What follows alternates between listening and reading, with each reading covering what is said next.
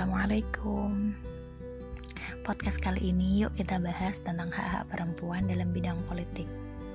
Nah, salah satu ayat yang sering dikemukakan oleh para pemikir Islam dalam kaitannya dengan hak-hak politik perempuan tertera dalam surat At-Taubah ayat 71 Allah berfirman, dan orang-orang yang beriman, lelaki dan perempuan, sebagian mereka adalah aulia bagi sebagian yang lain. Mereka menyuruh untuk mengerjakan yang ma'ruf, mencegah yang mungkar, mendirikan sholat, menunaikan zakat, dan mereka taat kepada Allah dan Rasulnya. Nah, mereka itu akan diberi rahmat oleh Allah. Sesungguhnya Allah Maha Perkasa lagi Maha Bijaksana. Secara umum, ayat ini dipahami sebagai gambaran tentang kewajiban melakukan kerjasama antara lelaki dan perempuan dalam berbagai bidang kehidupan, yang dilukiskan dengan kalimat menyuruh mengerjakan yang ma'ruf dan mencegah hal-hal yang mungkar.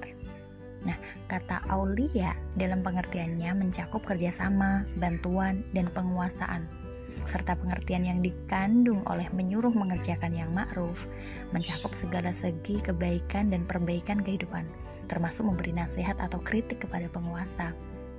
Dengan demikian kan setiap laki-laki dan perempuan muslimah hendaknya mampu mengikuti perkembangan masyarakat agar masing-masing mereka juga mampu melihat dan memberi saran atau nasihat dalam berbagai bidang kehidupan.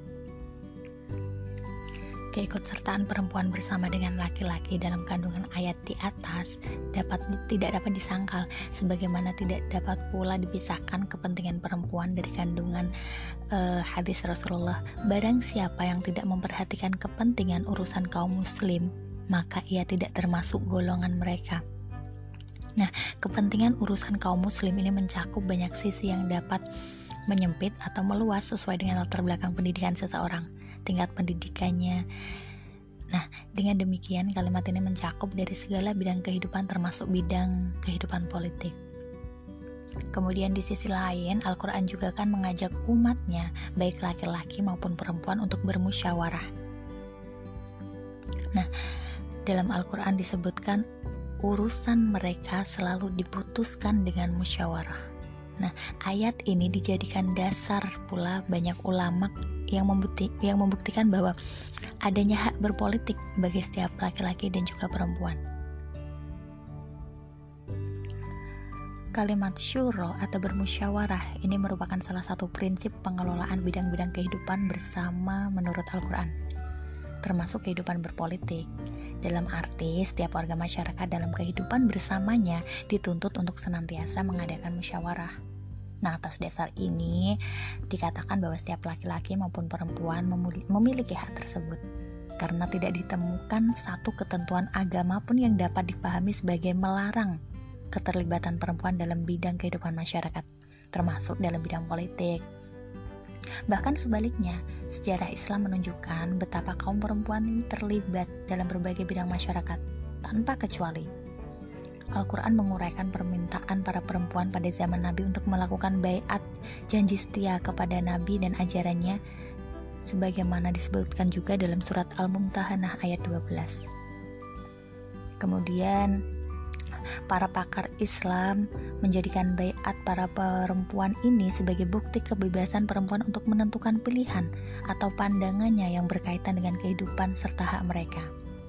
Perempuan ini diberi hak atau e, bebas memilih haknya gitu. Dengan begitu, mereka dibebaskan untuk mempunyai pilihan yang berbeda dengan pandangan kelompok-kelompok lain dalam masyarakat.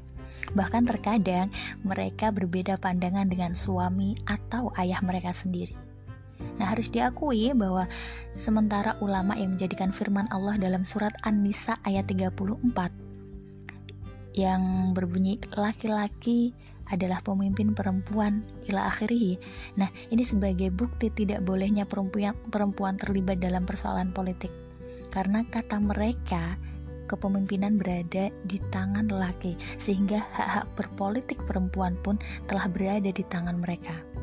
Nah, pandangan ini bukan saja tidak sejalan dengan ayat yang dikutip di atas, tetapi juga tidak sejalan dengan makna sebenarnya yang diamanatkan oleh ayat tersebut ayat An-Nisa ayat 34 ini berbicara tentang kepemimpinan laki-laki dalam hal ini adalah suami terhadap seluruh keluarganya dalam bidang kehidupan rumah tangga.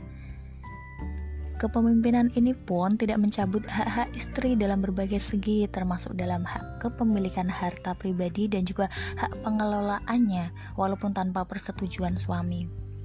Nah, kenyataan sejarah menunjukkan sekian banyak di antara kaum wanita yang terlibat dalam soal politik praktis. Ummu Hani misalnya dibenarkan sikapnya oleh Rasulullah ketika memberi jaminan keamanan kepada sementara orang musyrik. Jaminan keamanan ini merupakan salah satu aspek bidang politik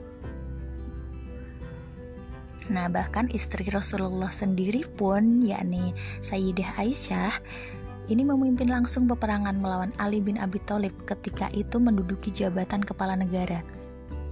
Isu terbesar dalam peperangan tersebut adalah soal suksesi setelah terbunuhnya khalifah ketiga Utsman radhiyallahu an. Peperangan tersebut masyhur dalam sejarah Islam dengan nama Perang Jamal. Keterlibatan Sayyidah Aisyah ini bersama sekian banyak sahabat Nabi dan kepemimpinannya dalam peperangan itu menunjukkan bahwa beliau bersama para pengikutnya itu menganut paham kebolehan keterlibatan perempuan dalam politik praktis sekalipun.